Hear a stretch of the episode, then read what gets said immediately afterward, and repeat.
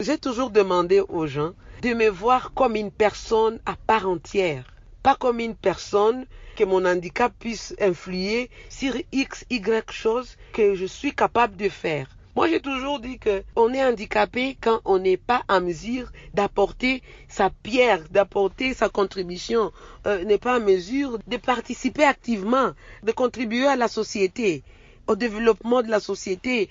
Mais quand on est compétente, mon handicap ne doit pas jouer un rôle comme euh, une personne qui ne vaut rien.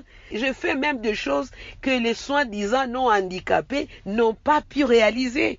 Si tu me vois que je, suis handicapé, je suis un vaut rien, tu es ignorant et je dois continuer à te sensibiliser avec des actions pour dire voilà, je fais ceci. Montre-moi ce que toi tu as pu faire. Quelle a été la réaction de votre entourage lorsque vous avez annoncé votre intention de vous présenter? En tout cas, j'ai eu beaucoup de communications de partout. Hortense, pourquoi vous voulez à la magistrature suprême? Pourquoi vous ne voulez pas aller à la législative nationale, provinciale ou à la municipalité, tout ça? Pourquoi vous voulez seulement à la magistrature suprême? Il y a des réponses qui sont claires dans la Constitution et même dans la loi électorale.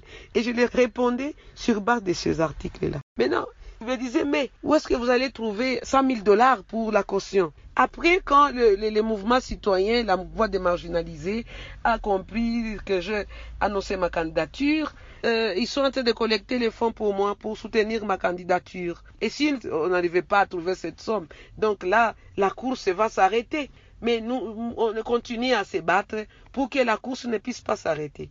Parce que si la course s'arrêtait, ça sera dommage parce que la majorité de la RDC est dans une situation, dans une vie médiocre. Vous êtes indépendante sans aucun parti politique, donc sans base électorale prédéfinie. Comment attirer les potentiels électeurs dans de telles conditions? J'ai annoncé ma candidature comme candidate indépendante parce que je suis de la société civile. Alors, oui, c'est difficile, c'est un grand défi, mais je ne peux pas avoir peur. Je suis au Nord Kivu ici. Je suis en mesure de défendre les conditions des personnes des Nord Kivu, de Ituri, où, là où il y a des guerres, là où nous vivons au quotidien la guerre.